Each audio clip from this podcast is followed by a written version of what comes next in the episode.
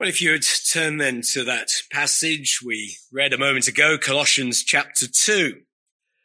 Well, there's so much in that passage that uh, I could have chosen to preach on this particular Lord's Day morning, January the 1st. And it's rather a, not the most uh, immediately obvious thing that I've lighted upon for my theme this morning. In fact, it's in verse 1. And it's where Paul says, that uh, for as many, as he says, as have not seen my face in the flesh. And the title of the sermon is this, Strangers to Each Other. Strangers to each other. Perhaps put a question mark after that, if you will. Because we've come to a new year. And maybe some of us feel we've had a fair few new years and they begin to blur, begin to merge into one. And uh, there we are. And we stop, don't we? And we think, and wise we are to do it, and the hymns we sing kind of prepare us to do that very thing before we, we sort of plunge in. We have here, perhaps very helpfully, our January the 1st is the Lord's Day. So good. We're, we're found right here, beginning the year in God's house with the Bible open and singing his praises. I don't know if you made any great resolutions last year whether over coffee you like to confess how you got on with those there. I don't know whether this year you thought, well, let's start something different. Let's start something new. That uh, you, like me, might have a, a history, not so much of New Year's, but old years, uh, and old years that begin to merge all into one and resemble each other. And where maybe some of the hopes that you began those old years, that which were once New Year's, uh, you found that it didn't quite happen that way. What of us? What of us actually as the people of God? How interesting there. And I heard cars hadn't started. So some friends did well to be here this morning. Others we know are not well. Others who can't, uh, can't make it, sent me emails, whatever else there to say that they didn't expect to be able to be with us here this morning. But we are quite an interesting company of people. And I think I've said before, and I'll say it again there as I, I look and you know, so many different faces that five years ago, you dear friends weren't here. Five years ago, there were other faces who were here. And, uh, well, some of them have gone. And they once were. You never knew them. Some of you, they were pillars of the church and men, women of renown, gone now to their reward, gone to, to glory. And that's you and I and all of us there in our own spiritual pilgrimage, why we've got some stories to tell, haven't we? We've been there. We, we've been involved. We have seen things that uh, are unique in some ways to us, our own kind of history, our own particular experience. Oh, weary you who, who've joined more recently there over much of the recent history, but wow, there has been some recent history and uh, our building work, well, if you've got an hour or two, I'll tell you all about that and how that came to pass and all the ups and the downs of that. And if I was to say, actually, it was an existential threat, we really did wonder whether the church would survive, whether we'd still be here, whether there would be a 2023 for us. Prayed. You might have heard me say it, and I've actually got as a, one of my Christmas presents a Bible cover which has Jeremiah 29 Verse 11, that's praying for us to have a future and a hope. Well, we have a future and a hope.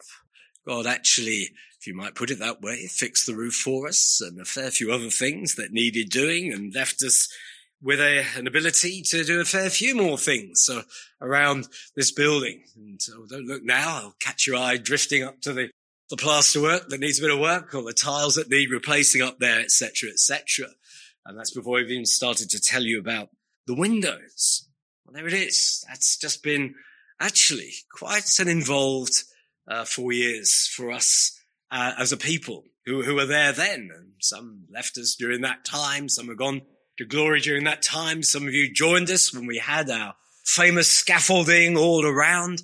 Others of you came when that had gone and uh, it was but a dream and we'd have to show you photographs to prove it really, really did happen and that we really, really were having to pray earnestly that this cause would still be here today.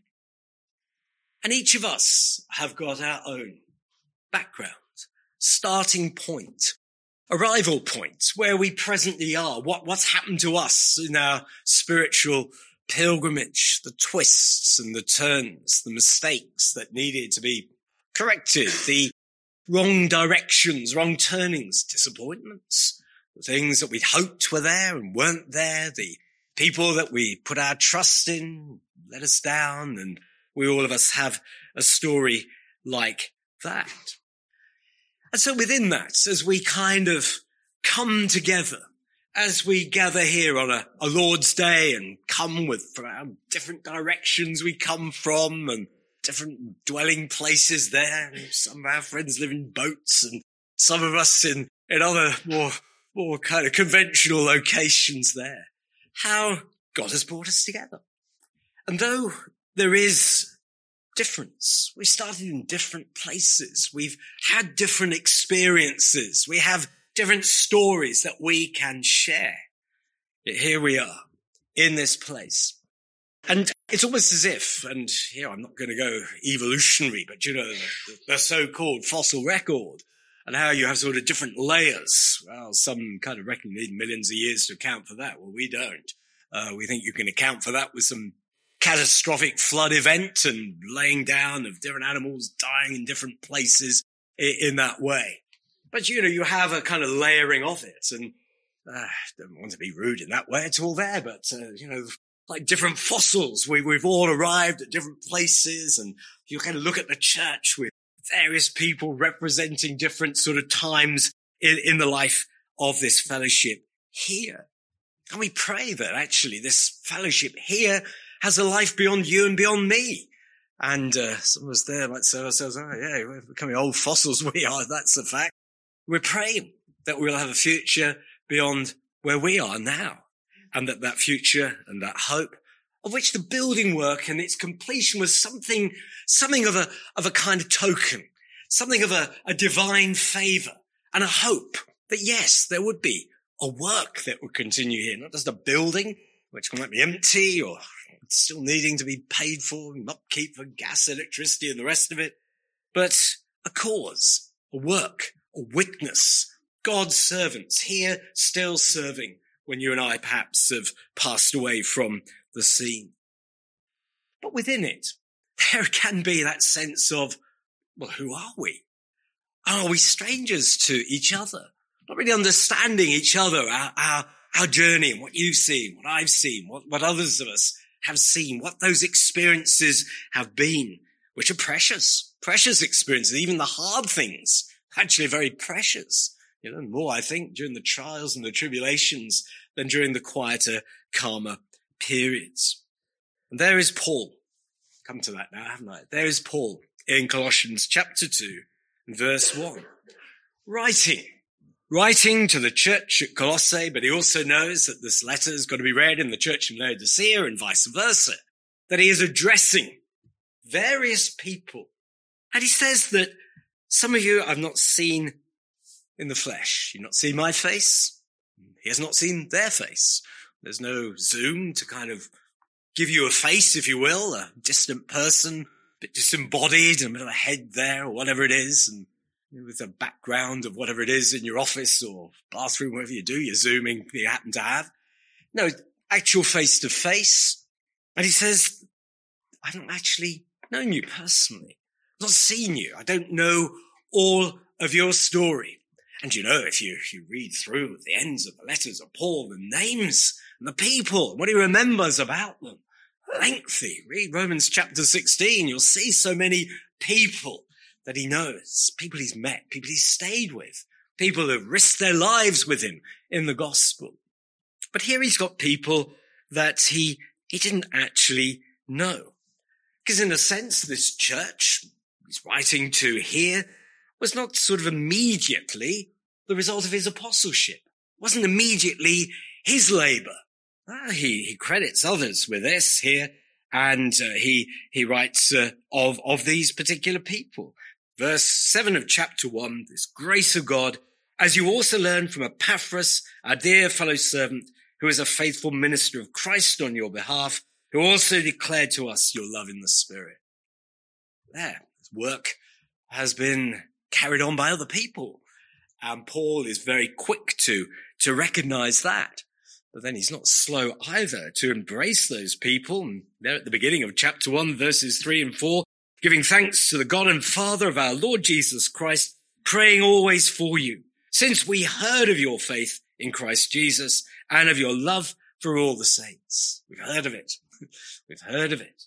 And Paul is saying, I've not met you, all of you. Met some of you. Those are Epaphras, sure. But I haven't met all of you. You've not seen me face to face. You've not seen me in the flesh. But he's as if he's saying, but I'm praying for you. I embrace you. I reach out to you.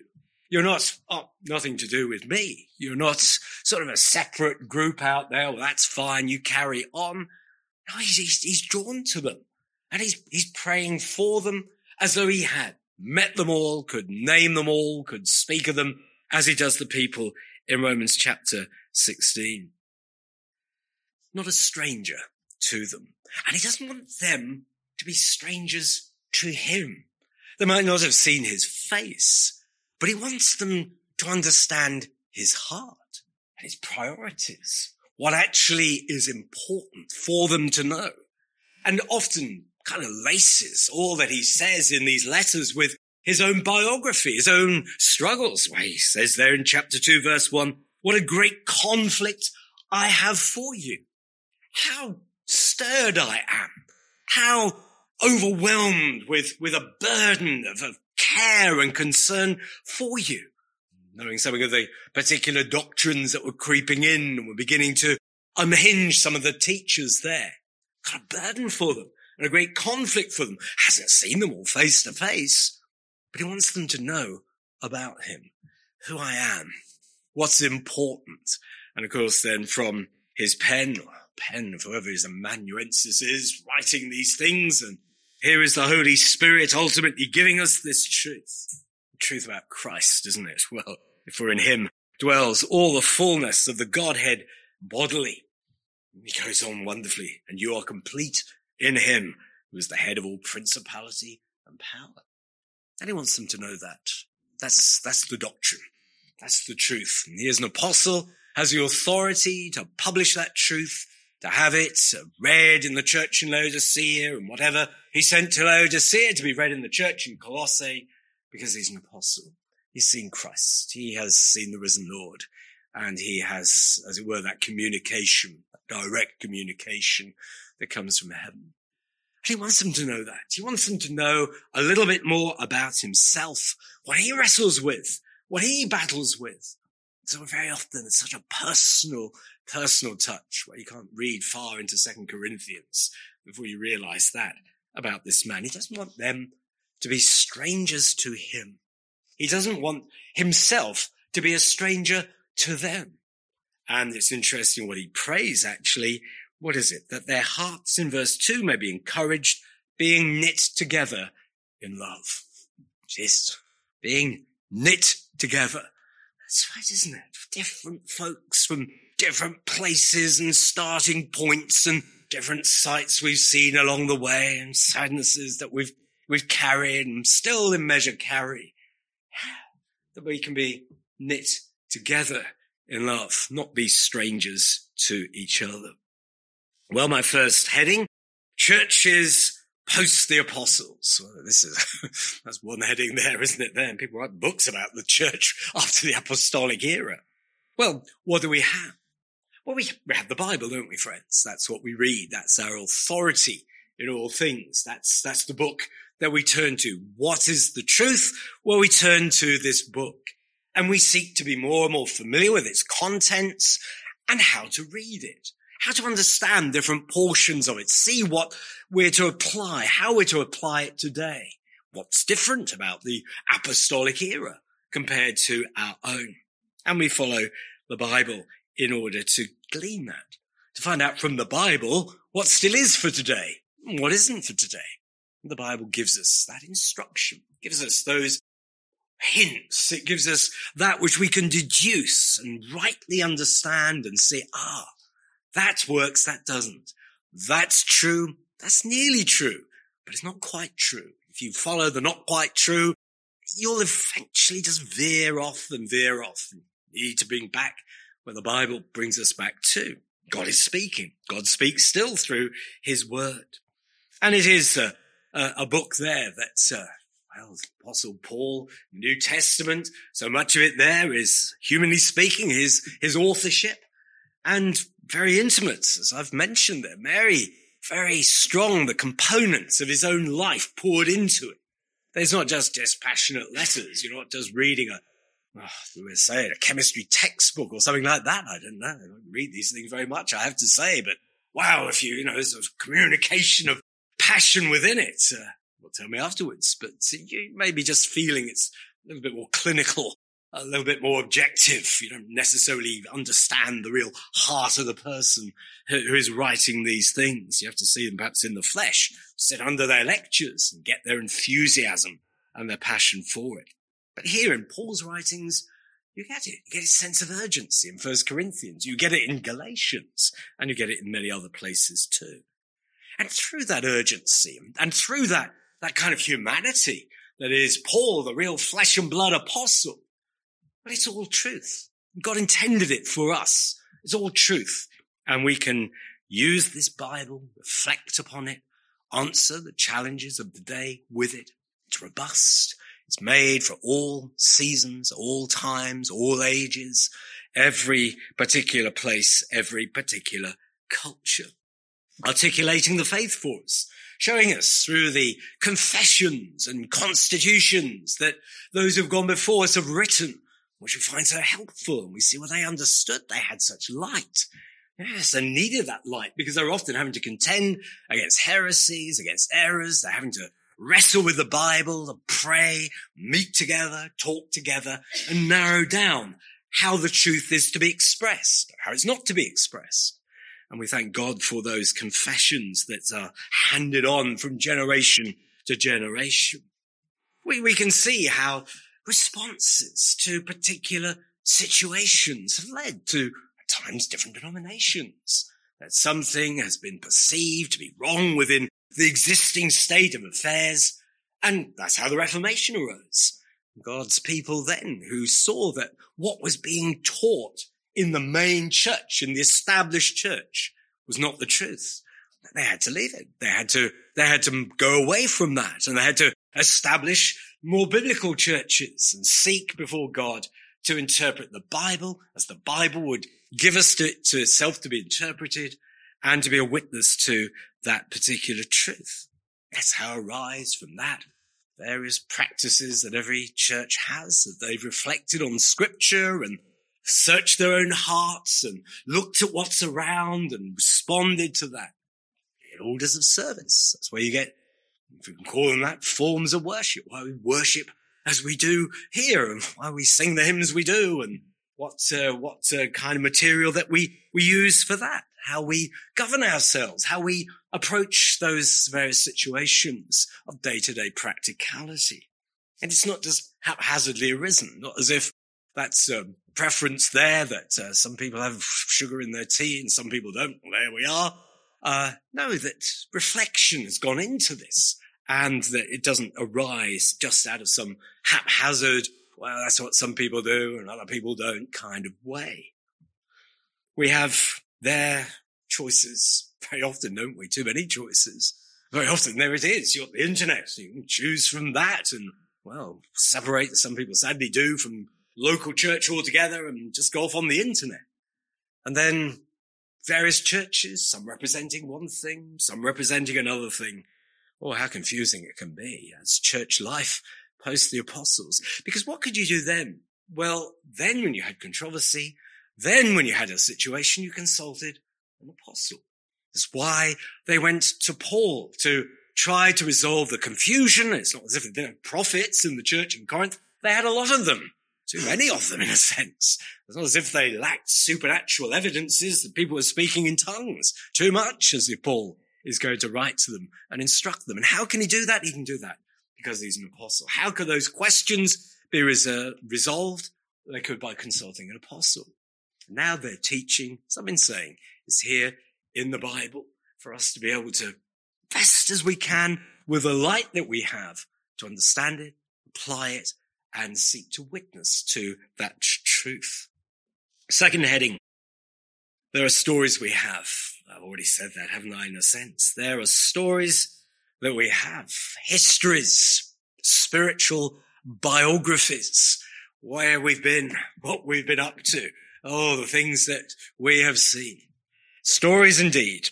Well, Paul had one, didn't he? He told it quite often, where he had been, what he'd been doing, persecuting the church, no less, what he had been schooled in, what was for him the be all and the end all, his pedigree as a Hebrew of the Hebrews, of the tribe of Benjamin, and excelling in all the things that were the, the kind of tick, tick box spirituality of the day. Oh, you do that? Oh, that's good.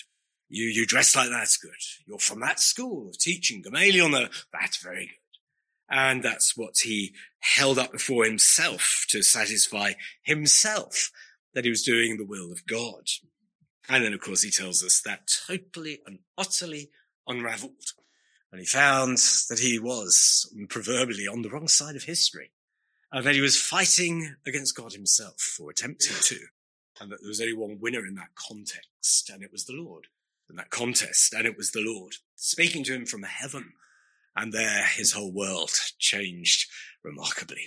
Turned upside down, and he by his preaching went forth with other colleagues preaching and turned the world upside down there too. And that is the nature of the apostle Paul. How he survived his Pharisaism, how he survived his background, how God in his mercy saved him from being the Pharisee of the Pharisees and in zeal, they're persecuting the church and such things. There was the mercy of God. And friends, as he in a sense survived, as he was by God's help able to get out of what previously was his whole life, then we are also survivors, aren't we? We have survived so much ourselves, family, upbringing, or lack of it, family background and the sadnesses of it, decisions that we've made, which the light of our retrospective benefit of hindsight, just the wrong decisions that were there. Oh, we survived it. Perhaps in churches, you survived church. You survived church life. Oh, it can be quite a ride, can't it? That what local churches do to people. Uh, some of it is just really uh, not to be thought of. Bad teaching, yes, that bad teaching, filling our heads perhaps there, and speak for myself with bad ideas, wrong ideas, wrong thoughts in terms of what to expect, what not to expect. And within church life too, oh, the stories we can tell, can't we? Of lies and deceit and manipulation, bad behavior, ministerial failure, sexual immorality. It goes on. And the everyday bad behavior of gossip and judgmentalism and jealousies and arguments and squabbles, hardness of heart.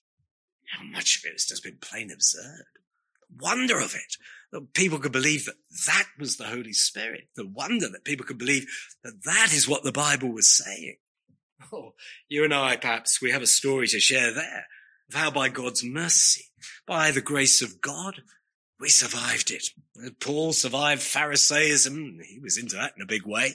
How he survived all his upbringing and the thought of being right that that gave to him and by God's grace, that revelation given to him, that meeting on the road to Damascus, uh, he thought differently afterwards.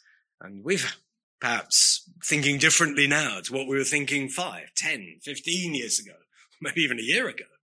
And we might say that was God's kindness. It can be local church, like a pressure cooker and uh, can be sort of absorb you into it and you don't actually see what's really going on in the wider world. It just becomes this all absorbing thing. And you realize after you step away, why did we put up with that for? What, what crazy things, absurd things that we tolerated and suffered. Oh, to breathe some fresh air after that. Well, that is the mercy of God. And we have those stories. We have those stories.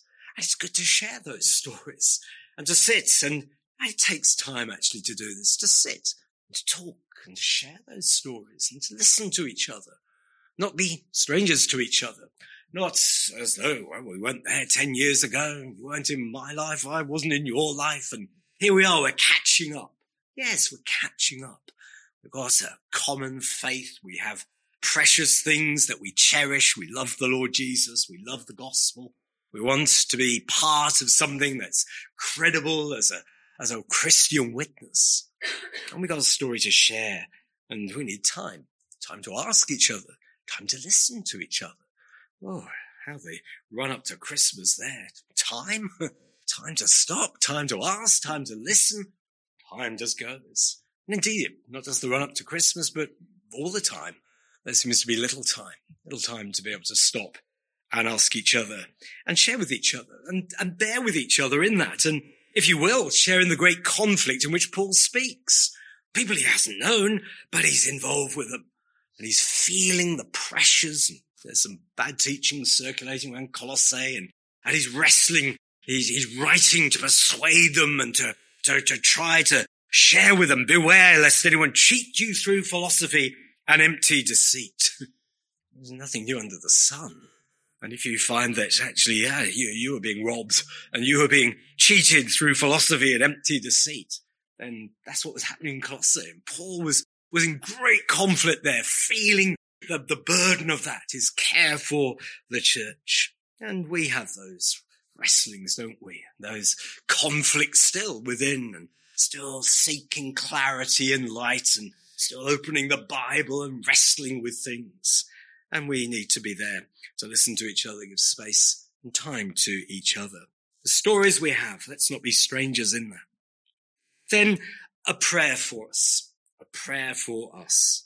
So there is Paul, shares a little of the conflict he has for the people in Colossae and for the church in Laodicea.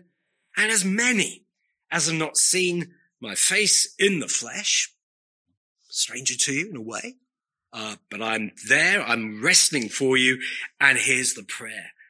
As I've said, that their hearts may be encouraged, being knit together in love, and attaining to all riches of the full assurance of understanding. It goes on, doesn't it? To the knowledge of the mystery of God, both of the Father and of Christ, in whom are hidden all the treasures of wisdom and knowledge. That's quite a prayer, isn't it? That, that is quite a prayer. There is for these disparate people, different places, some he's seen, some he knows, some he doesn't know, some he's never met. But this is what he is looking for for them. And oh, if these things come to pass, they won't be strangers to each other then, will they just? They will be sharing in a common life, common experiences, and all of it undergirded by the knowledge of the mystery of God, both of the Father and of Christ, in whom are hidden all the treasures of wisdom and knowledge. All the treasures of wisdom and knowledge. That whenever Paul writes under inspiration of the Holy Spirit, that he may be saying something very tickle, but it will soon lead off to holding up what Christ is able to be and able to do for us. He holds him up every time, every place, he will be doing that. Even during a hailstorm, it would seem. Anyway, we press on.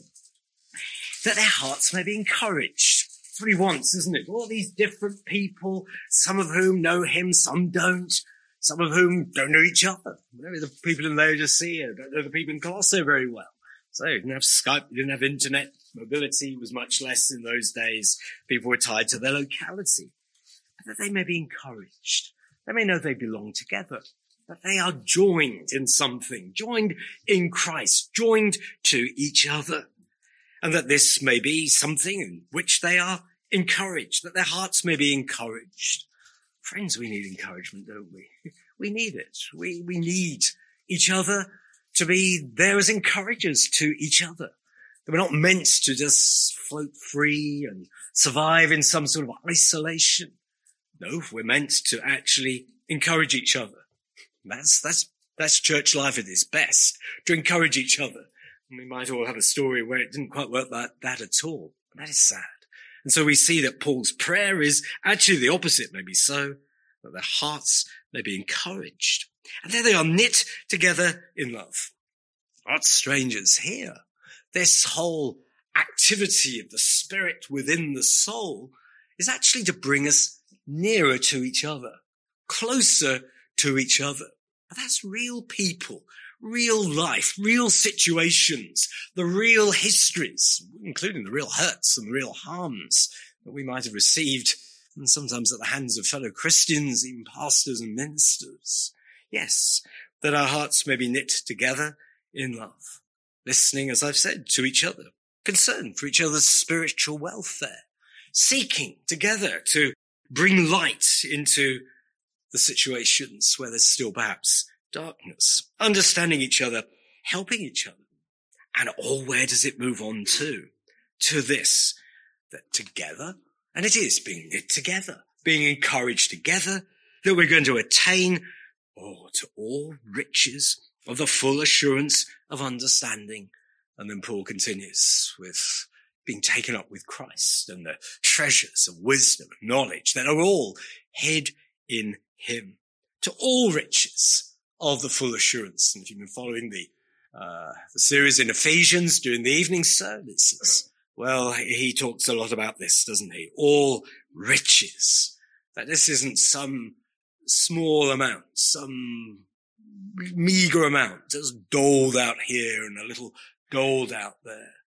This comes with extravagance. It comes with generosity that befits the heart of God. And he wants us to be assured of it. He wants us to be well grounded in it, persuaded of it, be in a growing relationship with him in which these things become clearer, more accessible, more real to us. So when we're in those situations of life, when we're in the challenges and in the trials, we have a supply. We're able to call upon the bank of God's reserves there and have that assurance that he is there for us. So we go into a new year and I trust in that new year we proceed different people, different backgrounds and blending together there and different gifts being brought into the church, which so much to be appreciated helps of one kind or another. Because friends, there's plenty, plenty upcoming, plenty upcoming. And a lot of it is really good news, actually. So we, we have a baptism forthcoming and hopes of further baptisms as well on the way in that. Why there is a, a baby expected in our church family. That's, that's not an everyday event at all there. We have a wedding coming up as well in the summertime. There are lots of good things that we have ahead of us.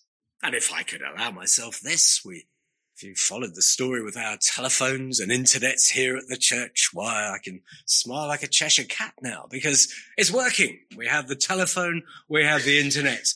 Oh, we have it all, friends. We have it all. We've joined the 21st century. Took a while, but there's one less worry. We have heat.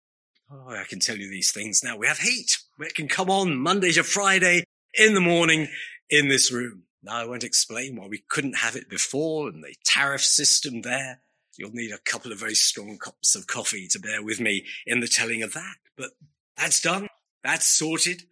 And uh, coming out fully from the Baptist Union, we are nearly there with that. It's been a lengthy process and as all these things are, a complex process, but it's coming right uh, and all of that there. However, uh, there's still plenty of compliance to do church life, the regulations that we have to follow, GDPR, fire risk assessments. We're landlords. We have burdens with that. Becoming a charitable incorporated organization. Got the charity commission to satisfy on that. The building works, as I mentioned, the upper hall, the windows there.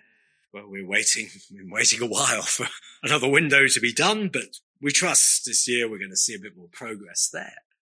Oh, and just to mention as well that uh, some of us are getting a bit older. we're getting a bit older. And uh, the energy that used to be there isn't so much there. And then our environment.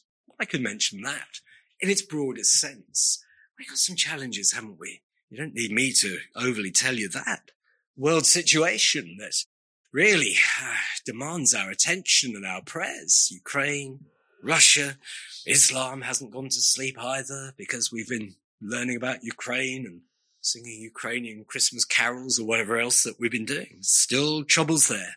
Believers suffering under the hands of Islam, under the hands of atheism. Our nation. Oh, our nation. I'm not going to say over much at this point about our nation, but as much we could say there. Churches, oh, at times, aren't we? So, so weak. We look out at the wider church situation and sigh heavily. So, so much weakness, so much that is unhappy, far from having their hearts knit together in love or being an encouragement to each other. It seems almost the opposite and lack of thought, lack of awareness, lack of repentance, lack of humility. And people, friends, so many in this day and in this age, what culture has done, what damage it has inflicted upon people, what lies people have been told, and young people particularly. They come, even when they come into the kingdom, it doesn't just all dissolve. It doesn't just end because now they're Christians. In fact, so often the real work starts then and the undoing of damage and trying to rectify past years of, of difficulty, of addictions, of, of whatever else it might be. People struggling to know who they are and identity and all the confusion that there is with that. And the damage doesn't just disappear overnight when a person becomes a Christian. The environment. And it requires of us strength. It requires of us each other to pray for each other, to listen to each other, to show that care, to have that, that conflict, that, that wrestling for each other. That we may all of us there truly know that we are complete in him who is the head of all principality and power, that we are calm non-judgmental listeners in that way, ready to, to sit and hear something different at times, and ready to offer the help and counsel of our own journey thus far, the things God might have shown you and shown me thus far, that we wouldn't be strangers to each other, but well prepared to cope with, live together, stand in a day when, as I said, our environment requires of us much. So may God bless us this new year. May he send us out into it to be fruitful. May the evangelism that we seek to undertake, our work amongst the young, bear fruit. And may we learn, each of us there, to seek the Lord, to be encouraged in hearts, knit together in love, attaining to all riches of the full assurance of understanding, and have all of that because we are together unlocking the treasures of wisdom and knowledge that are in Christ. Amen.